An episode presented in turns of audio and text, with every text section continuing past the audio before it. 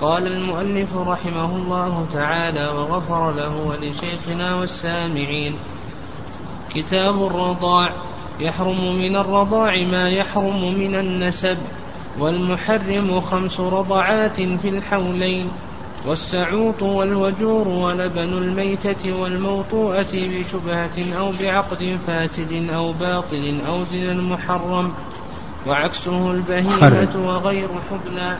محرم. أو بزن محرم. أو زنا محرم وعكسه البهيمة وغير حبلى ولا موطوءة.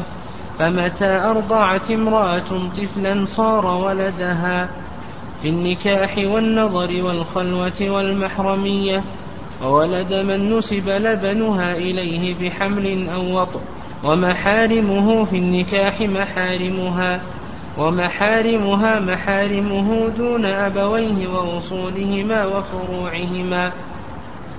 فتباح المرضعة لأبي المرتضع وأخيه من النسب وأمه وأخته من النسب لأبيه وأخيه. ومن حرمت عليه بنتها فأرضعت طفله. حرمتها عليه وفسخت نكاحها منه إن كانت زوجته. وكل امرأة أفسدت نكاح نفسها برضاع قبل الدخول فلا مهر لها وكذا إن كانت طفلة فدبت فرضعت من نائمة وبعد الدخول مهرها بحاله وإن أفسده غيرها فلها على الزوج نصف المسمى قبله وجميعه بعده ويرجع الزوج به على المفسد. قال المؤلف رحمه الله تعالى كتاب الرضاع. الرضاع في اللغة المص. وأما في الاصطلاح فهو مص من دون الحولين لبنا ثاب عن حمل أو وطئ أو شربه ونحو ذلك. أو نقول أحسن هذا المشهور من المذهب هذا التعريف المشهور من المذهب. مص من دون الحولين لبنا ثاب عن حمل أو وطئ أو شربه ونحو ذلك. أو نقول في تعريفه مص من دون الحولين لبن آدمية أو ما يقوم مقام ذلك. مص من دون الحولين لبن آدمية أو من يقوم مقام ذلك. والأصل في الرضاع قول الله عز وجل وأمهاتكم اللاتي أرضعنكم وأخواتكم من الرضاعة. لما قال سبحانه وتعالى حرمت عليكم أمهاتكم وبناتكم وأخواتكم قال الله عز وجل بعد ذلك وأمهاتكم اللاتي أرضعنكم وأخواتكم من الرضاعة. وأما في السنة فكثير وسيأتينا كثير من الأحاديث منها حديث عائشة رضي الله تعالى عنها أن النبي صلى الله عليه وسلم قال يحرم من الرضاع ما يحرم من النسب. خرجاه في الصحيحين والإجماع قائم على ذلك. وكان الرضاع موجودا في الجاهلية يعني ما يتعلق بحرمة الرضاع. كانت هذه الحرمة موجودة في الجاهلية. فجاء الإسلام وأقر ما كان موجودا في الجاهلية إلا أنه ضبط ذلك بضوابط. يعني أن الإسلام أتى إلى ما كان في الجاهلية فما كان فاسدا ومضرا ويترتب عليه آه، فساد أو ضرر أو عنة ومشقة أبطله الشارع. وما كان مصلحا للناس في أبدانهم وأموالهم وأعراضهم أقره الشارع وضبطه بضوابط. قال المؤلف رحمه الله تعالى يحرم من الرضاع ما يحرم من النسب.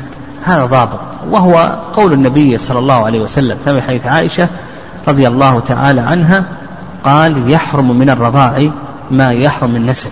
وسيأتينا إن شاء الله تفصيل ذلك في كلام المؤلف رحمه الله تعالى. وسبق أن ذكرنا ضابط ذلك في باب المحرمات. وسيأتي إن شاء الله مزيد بيان. قال والمحرم خمس رضعات والمحرم خمس رضعات في الحولين. الرضاع المحرم يشترط له شروط. الشرط الأول ما ذكره المؤلف رحمه الله بقوله خمس رضعات. فيشترط أن يكون الرضاع خمس رضعات. يعني وهذا هو المشهور من مذهب الإمام أحمد رحمه الله ومذهب الشافعي. واستدلوا على ذلك بحديث عائشة رضي الله تعالى عنها أنها قالت أنزل في القرآن عشر رضعات معلومات يحرمن فنسخ من ذلك خمس رضعات وصار إلى خمس رضعات معلومات يحرم. أنزل في القرآن عشر رضعات معلومات يحرم. فنسخ من ذلك خمس رضعات وصار إلى خمس رضعات معلومات يحرم. فتوفي الرسول صلى الله عليه وسلم والأمر على ذلك. خرجه مسلم في صحيحه. وكذلك أيضا يدل لذلك حيث سهلة لما أتت النبي صلى الله عليه وسلم قال النبي صلى الله عليه وسلم أرضعيه خمسا تحرمي عليه. في قصة سالم مولى أبي حذيفة قال قال النبي صلى الله عليه وسلم أرضعيه خمسا تحرمي عليه. وكذلك أيضا عائشة رضي الله تعالى عنها كانت إذا أرادت أن تدخل عليها أحدا أمرت إحدى أخواتها أن آه نعم إحدى بنات أخ آه نعم أخواتها أو إخوتها. أمرت إحدى بنات أخواتها أو إخوتها أن ترضعه خمس رضعات. فهذا دليل على أن المحرم خمس رضعات. والرأي الثاني رأي أبي حنيفة ومالك أنه يحرم قليل الرضاع وكثيره لقول الله عز وجل وأمهاتكم اللاتي أرضعنكم وأخواتكم من الرضاعة. وكذلك أيضا حيث عائشة يحرم من الرضاع ما يحرم من النسب وهذا يشمل القليل والكثير. لكن هذه الأدلة خصت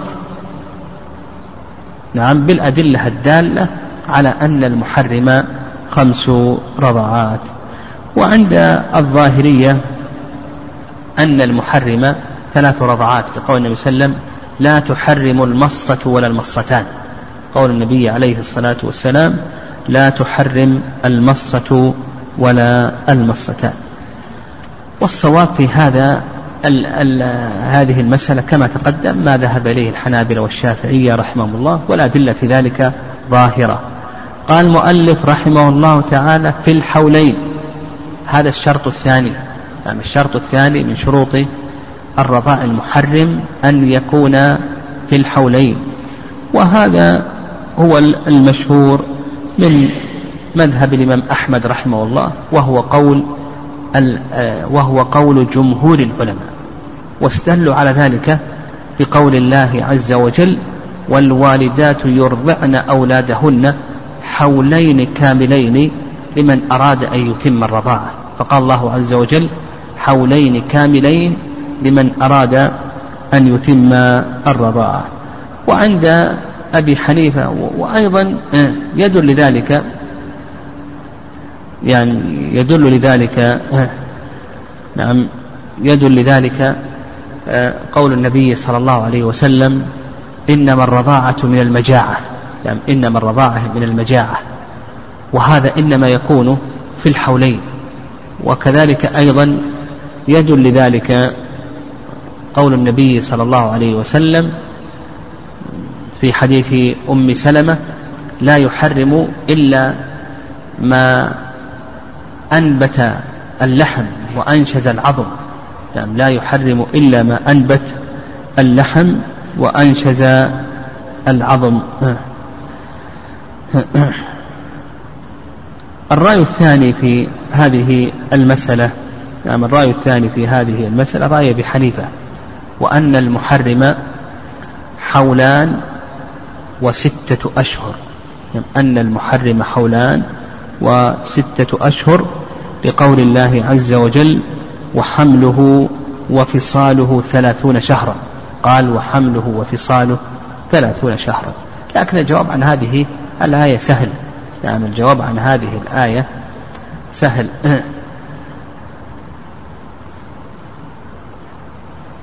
الجواب عن هذه الآية سهل. وأن المراد بقول الله عز وجل وحمله وفصاله ثلاثون شهرا آه، الفصال هو الرضاع والرضاع مدته حولان ويبقى الحمل ستة أشهر. فهذه الآية تدل على أن أقل مدة الحمل ستة أشهر كما تقدم لنا في كتاب العدد. طيب آه. الرأي الثالث نعم الرأي الثالث أنه لا يحد بالزمن وإنما يحد بالحال. وهذا اختيار شيخ الإسلام تيمية رحمه الله.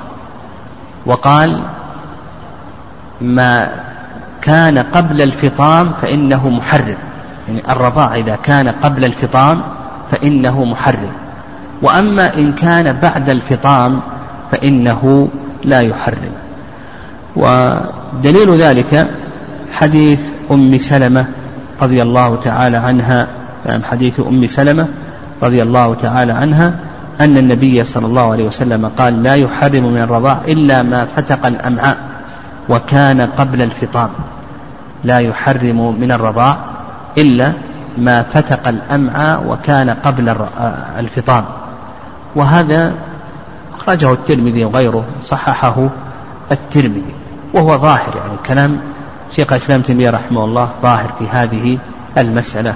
لكن الضبط أحسن يعني رأي الجمهور وأن العبرة بالحولين هذا أضبط للناس. وإلا فتقييد شيخ الإسلام تيمية رحمه الله نعم تقييد شيخ الإسلام تيمية رحمه الله بأن العبرة ما كان قبل الفطام هذا حديث أم سلمة رضي الله تعالى عنها ظاهر في ذلك.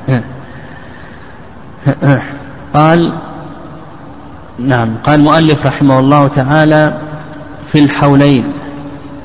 قال والصعوط والوجور والصعوط والوجور ولبن الميتة والموطوء إلى أن قال محرم.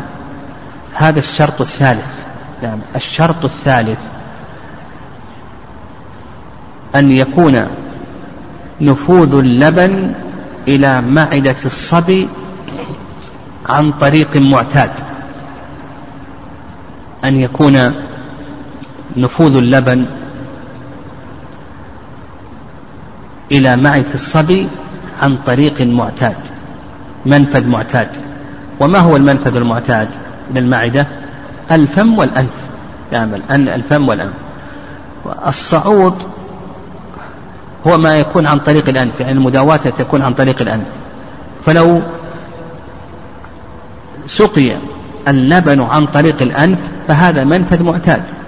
ويدل لذلك حديث لقيط بن صبرة أن النبي صلى الله عليه وسلم قال وبالغ في الاستنشاق إلا أن تكون صائما مما يدل على أن الأنف منفذ معتاد إلى المعدة والوجور نعم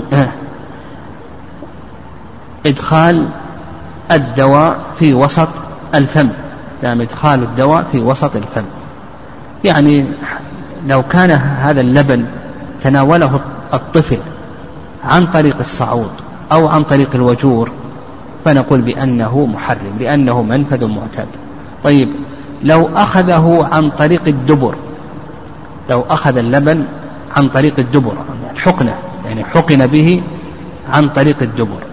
هل هل يكون محرما؟ أو نقول بأنه لا يكون محرما. نقول بأن بأنه لا يكون محرما وهذا ما عليه جمهور أهل العلم رحمهم الله تعالى.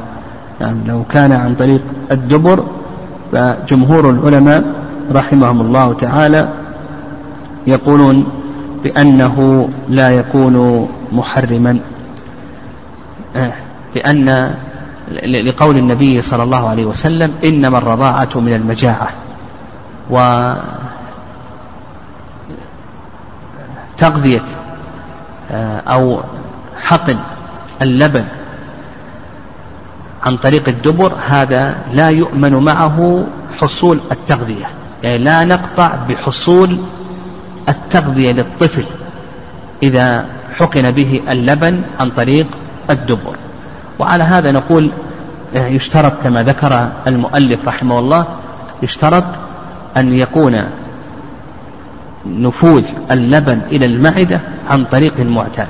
والطريق المعتاد إما الفم وإما الأنف. قال المؤلف رحمه الله تعالى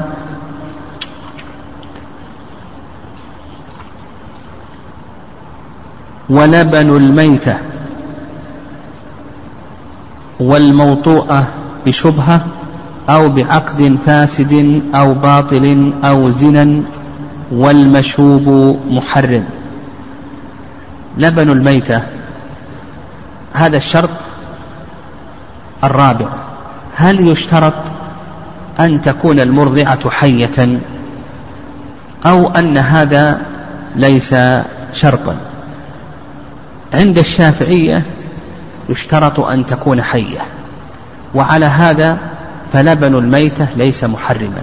وعند جمهور العلماء رحمهم الله تعالى أنه لا يشترط أن تكون المرضعة حية لعمومات الأدلة. وأما الشافعية فيقولون بأن هذا لبن محرم لأن لبن الميتة يقول لا يحل وإذا كان كذلك إذا كان كذلك فإنه آه، لا يكون محرما. والصواب في هذه المسألة ما عليه جمهور العلماء رحمهم الله تعالى. قال والموطوءة بشبهة أو بعقد فاسد أو باطل أو زنا أو زنا والمشوب محرم. الموطوءة بشبهة كما تقدم لنا سواء كانت هذه الشبهة شبهة عقد أو شبهة اعتقاد فإذا وطئ امرأة يظنها زوجة له أو أمة له ثم تبين أنها ليست زوجة له. فنشأت بلبن بسبب هذا الوطء فهل هذا اللبن محرم أو أنه ليس محرما؟ يقول لك المؤلف رحمه الله تعالى بأن هذا اللبن محرم. يقول لك المؤلف رحمه الله تعالى بأن هذا اللبن محرم لأن هذا الوطء يلحق به النسب. فيكون لبن هذه الموطوءة آه، محرم إذا أرضعت طفلا خمس رضعات وتكون أما له ويكون الواطئ أيضا أبا له. مثل ذلك أيضا إذا كان الوطء بعقد فاسد. نعم للعمومات. يحرم من الرضاع ما يحرم من النسب. فإذا كان الوطء بعقد فاسد كما لو تزوجت امرأة بلا ولي ثم بعد ذلك وطئت إلى آخره ثم فسخ العقد بفساده لأنه تبين أنه فاسد إلى آخره فنشأت بلبن بسبب هذا الوطء فنقول بأن هذا اللبن محرم. لا من جهة المرضعة ولا من جهة الواطئ صاحب اللبن. فيكون المرتضع أبا ابنا لصاحب اللبن وابنا للمرضعة قال المؤلف رحمه الله أو باطل أو زنا. إذا عقد على امرأة عقدا باطلا كما لو عقد عليها في العدة. هذا العقد باطل. فوطئت ونشأت بلبن. فهل هذا اللبن محرم أو ليس محرما؟ كذلك أيضا لو زنت. وبسبب هذا الزنا حملت لبنا. فهذا اللبن محرم أو ليس محرما؟ يقول المؤلف رحمه الله محرم لكنه محرم من جهة المرضعة لا من جهة المرتضع. إذ إنه لا يلحق بالمرتضع بكون هذا العقد باطلا وجوده كعدمه. كذلك أيضا كون هذه المرأة يعني الزنا هذا وجوده كعدمه. فهذا الطفل المرتضع بسبب الوطء في النكاح الباطل أو في الزنا يكون ابنا لمن؟ للمرضعة. ولا يكون ابنا للواطئ يعني لا يلحق بالواطئ وإنما يلحق بالمرضعة الزانية أو بالموطوءة في نكاح باطل. نعم وهذا نعم هذا المذهب ومذهب آه، الشافعية. نعم هذا هو المذهب ومذهب الشافعية للعمومات آه، وعند الحنفية والمالكية أن لبن الزانية غير محرم. أن لبن الزانية غير محرم. لأن نعم نعم عند الحنفية والشافعية أن لبن الزانية ولبن المعقود عليها في نكاح الباطل أنه محرم. من جهة الواطئ ومن جهة المرضعة جميعا. عندنا قولان في هذه المسألة. الرأي الأول رأي الحنابلة والشافعية يقولون بأنه محرم لكن من جهة المرضعة. فيكون هذا المرتضع ابنا للموطوءة في الزنا أو في النكاح الباطل ولا يكون ابنا للواطئ. وتقدم دليلهم. لأنه في الزنا يلحق بأمه في العقد الباطل يلحق بأمه. في الزنا لا يلحق بأبيه الزاني. الرأي الثاني نعم الرأي الثاني أنه يلحق بكل منهما رأي الحنفية والشافعي والمالكية. فتنتشر الحرمة من جهة الواطئ ومن جهة الموطوءة للعموم. نعم للعموم. قالوا لأنه لبن ينشر الحرمة فاستوى مباحه ومحظوره. يقولون لبن ينشر الحرمة فاستوى مباحه ومحظوره كالوطن والذي يظهر والله أعلم هو ما ذهب إليه الحنابلة والشافعية في هذه المسألة لأن الولد في الزنا إنما يلحق بأمه. كذلك أيضا إذا عقد عقد باطل إنما يلحق بأمه. اللهم إلا إذا كان يجهل البطلان يجهل أن هذا العقد باطل ويظنه صحيحا فهذه هذا وطء يكون بأي شيء؟ وطء بشبهة. نعم وطء بشبهة فيلحق بأبيه و آه، وحينئذ هذا اللبن ينشر الحرمة من جهة الواطئ ومن جهة الموطوءة. فتلخص لنا الخلاصة في هذه المسألة أن الراجح ما ذهب إليه الشافعية والحنابلة. اللهم إلا كما ذكرنا كما ذكرنا إذا كان في النكاح الباطل يعتقد صحته. يعتقد الزوجان الصحة فنقول بأن هذا وطن بشبهة ويلحق آه، في مسألة الموطوءة بشبهة. تقدم لنا أن المرأة إذا وطئت بشبهة الحرمة تنتشر إلى الواطئ وكذلك أيضا الموطوءة. قال المؤلف رحمه الله تعالى والمشوب محرم يعني اللبن الذي خلط بغيره يقول المؤلف رحمه الله بأنه محرم لكن يشترط ألا يستهلك هذا اللبن. فإن استهلك وذهبت عينه وأصبح وجوده كعدمه فنقول بأنه ليس محرما. لكن إذا كان هذا اللبن لم يستهلك وأثاره لا تزال باقية فنقول بأنه محرم. يعني وبهذا نعرف أنه لا يشترط أن يكون اللبن خالصا. وعلى هذا لو أن المرأة حلبت شيئا من اللبن وأضافت إليه لبنا آخر أو شرابا آخر وأسقته لهذا الطفل فنقول بأن هذا محرم وأنه ينشر الحرمة. فقد تكون المرأة قليلة لبن يعني هذه أيضا مسألة نستفيد منها. قد تكون المرأة قليلة لبن فتحلب شيئا قليلا من اللبن وتضيف إليه ثم ترضعه الطفل فيكون ماذا؟ يكون محرما. كذلك أيضا لو أنها لو أنه أكله أكلا كما لو جبن هذا اللبن فنقول بأنه محرم.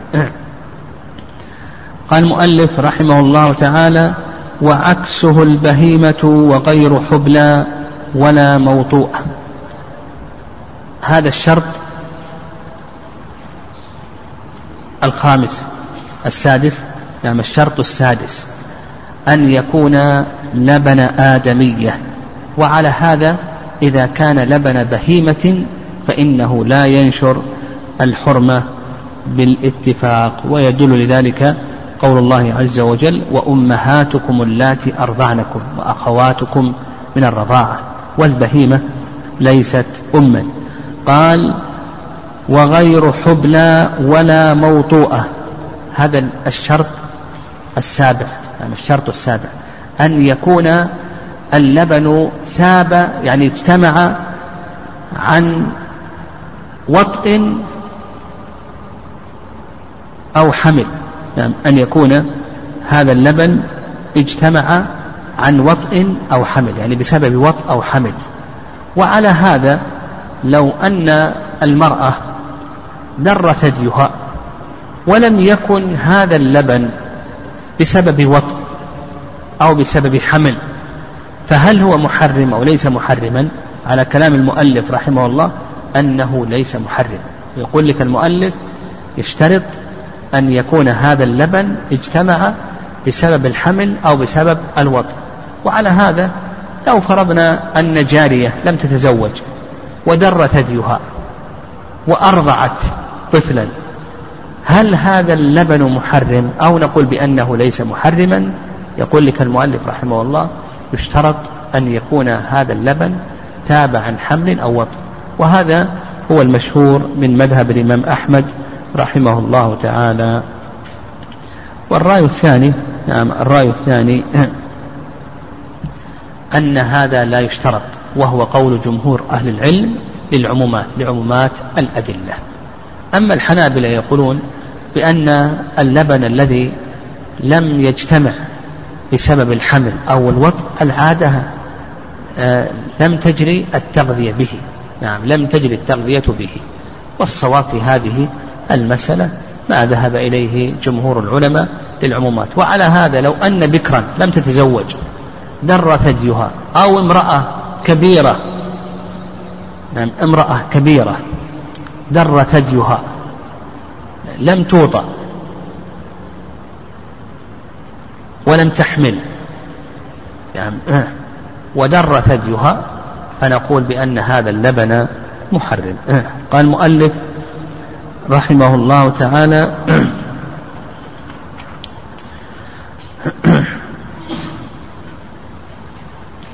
فمتى أرضعت امرأة طفلا صار ولدها في النكاح والنظر والخلوة والمحرمية يعني ما هي الأحكام المترتبة على الرضاع المحرم؟ ما هي الأحكام المترتبة على الرضاع المحرم؟ يقول هنا عدة أحكام تترتب على هذا الرضاع المحرم. أولا النظر. فإذا أرضعت هذه المرأة هذا الطفل فإنه يجوز له أن ينظر إليها كسائر المحارم يعني ما ينظر منه المحارم. لهذا الطفل أن ينظر إليه. والخلوة هذا الحكم الثاني. الحكم الثاني الخلوة فله أن يخلو بهذه المرأة. وله أن يخلو ببناتها يعني أخواته من الرضاعة وعماته من الرضاعة وخالاته من الرضاعة إلى آخره كما سيأتينا إن شاء الله. والمحرمية هذا الحكم الثالث عندنا النظر والخلوة والمحرمية يعني يكون محرما لها في السفر. نعم هذا الحكم الثالث. قال وولد من نسب لبنها إليه بحمل أو وطء هذا الحكم الرابع. نعم الحكم الرابع قال لك المؤلف وولد من نسب لبنها إليه بحمل أو وطء نعم أو وطء فيكون هذا المرتضع من هذه المرأة ولدا لصاحب اللبن. نعم ولدا لصاحب اللبن. وعلى هذا يكون إن كانت إن كان هذا المرتضع أنثى فإنه يحرم على صاحب اللبن أن يتزوجه. وإن كان ذكرا فإنه يحرم عليه أن يتزوج بناته وأمهاته إلى آخره كما سيأتينا إن شاء الله. قال ومحارمه محارمه ومحارمها محارمه. ومحارمه يعني محارم الواطئ اللاحق به النسب محارمه يعني محارم المرتضع. محارم الواطئ محارم المرتضع كما تقدم كما سيأتينا. ومحارمها يعني محارم المرضعة كآبائها وأخواتها محارمه يعني محارم المرتضع. وقول المؤلف ومحارمه يعني محارم الواطئ كآبائه وأمهاته وأجداده وجداته محارمه يعني محارم المرتضع. ومحارمها يعني محارم المرضعة كآبائها وأخواتها وأعمامها آه، محارمه أي محارم المرتضع. دون أبويه. وأصولهما وفروعهما فتباح المرضعة لأب المرتضع وأخيه من النسب وأمه وأخته من النسب لأبيه وأخيه. هذه المسألة تقدم تكلمنا عليها في المحرمات وذكرنا الضابط. ها؟ ما هو الضابط؟ ها؟ من عندنا الضابط؟ تقدم تكلمنا عليه. تفضل. ها؟ تنتشر المحرمية. نعم. طيب صح. نقول عندنا صاحب اللبن تنتشر المحرمية إلى أصوله وفروعه وحواشيه ها؟ دون فروعه. إلى أصوله وفروعه وحواشيه دون فروعه. المرضعة كذلك. تنتشر المحرمية إلى أصولها وفروعها وحواشيها دون فروعهم المرتضع ها؟ إلى فروعه فقط. المرتضع إلى فروعه فقط. نضرب ثلاثة أمثلة لكي لا نطيل. فعندنا صاحب اللبن ينتشر التحريم إلى أصوله وفروعه وحواشيه دون فروعهم. فلو كان المرتضع ذكرا هل لهذا المرتضع أن يتزوج أم صاحب اللبن؟ ها؟ لا لأنها تكون ماذا؟ تكون جدة. هل له أن يتزوج بنت صاحب اللبن؟ ها؟ لأنها تكون أختا له. هل له أن يتزوج أخت صاحب اللبن؟ لأنها تكون عمة. هل له أن يتزوج بنت أخت صاحب اللبن؟ نعم له ذلك لأنها تكون ابنة عمته. ابنة ها؟ لا ليش؟ أخت صاحب اللبن تكون عمة له وبنت أخت صاحب اللبن تكون بنت عم عمته. نعم. طيب. كذلك أيضا كما قلنا المرضعة ينتشر إلى أصولها وفروعها وحواشيها. آه، آه، هذا الذكر هل له أن أم المرضعة؟ لا. هل يتزوج أخت المرضعة؟ لأن لأنه لأنها تكون خالة له. بنت أخت المرضعة يجوز ذلك لأنها تكون بنت خالته. آه، بنت المرضعة لا يجوز لأنها تكون أختا له. طيب صاحب اللبن هل له أن يتزوج أم المرتضع؟ نعم يجوز. يعني كما قلنا المرتضع لا ينتشر إلا إلى فروعه لا ينتشر إلى أصوله. هل له أن يتزوج أخت المرتضع أخت ابنه؟ يجوز أو لا يجوز؟ نقول نعم يجوز. لكن هل يجوز أن يتزوج بنت المرتضع نقول لا يجوز. يعني وعلى هذا فقس. فما ذكره المؤلف رحمه الله كما تقدم يرجع إلى هذا الضابط. قال المؤلف رحمه الله تعالى ومن حرمت عليه بنتها فأرضعت طفلة حرمها حرمتها عليه وفسقت نكاحها منه إن كانت زوجة. نعم من حرمت عليه بنتها. مثل الأخت.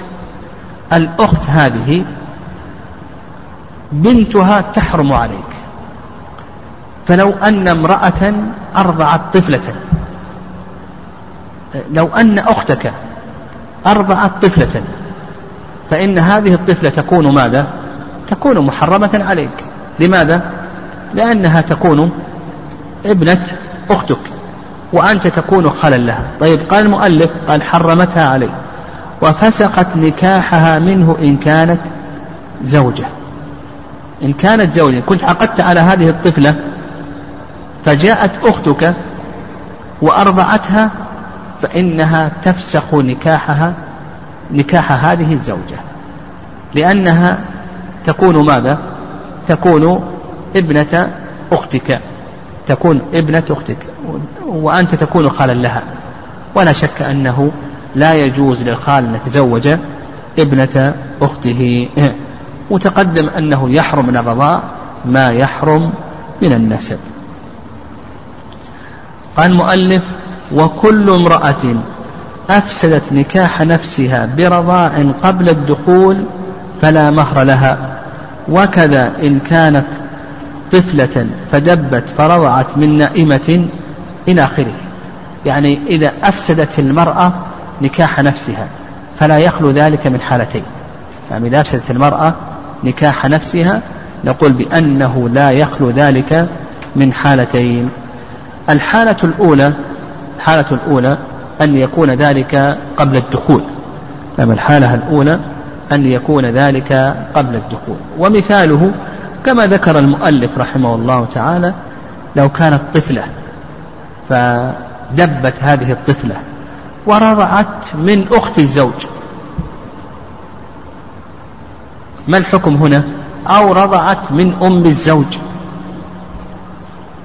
نقول بأنها تحرم على الزوج وينفسخ النكاح. طيب بالنسبة للمهر هل لها شيء من المهر؟ أو نقول بأنه لا شيء لها من المهر. قال لك المؤلف رحمه الله تعالى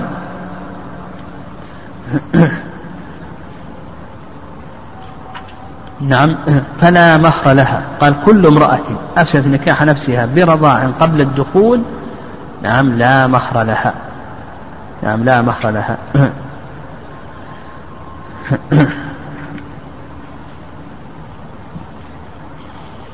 ومن أمثلة ذلك لو كان هذا الرجل له زوجة صغيرة وله زوجة كبيرة فجاءت الزوجة الكبيرة وأرضعت الزوجة الصغيرة قبل الدخول قبل أن يدخل بالكبيرة. ينفسخ نكاح. نعم الزوجتين جميعا. نعم لأن الزوجتين أصبحتا أختين. أم أصبحت أم وابنتها. نعم أصبح. ولا يجوز له أن يجمع بين الأم وابنتها كما تقدم. بالنسبة لزوجها الكبيرة هل لها شيء من المهر أو ليس لها شيء من المهر؟ ها؟ ليس لها شيء. لماذا؟ لأنها هي التي أفسدت نكاح نفسها. وبالنسبة للزوجة الصغيرة. لها ماذا؟ لها نصف المهر. ونصف المهر يكون على من؟ على الزوج. والزوج يرجع به على المفسد وهي الزوجة. نعم يرجع به على المفسد وهي الزوجة. ولهذا قال لك المؤلف رحمه الله وإن أفسده غيرها على الزوج فلها على الزوج نصف المسمى قبله وجميعه بعده ويرجع الزوج به على المفسد. نعم يرجع به الزوج على المفسد.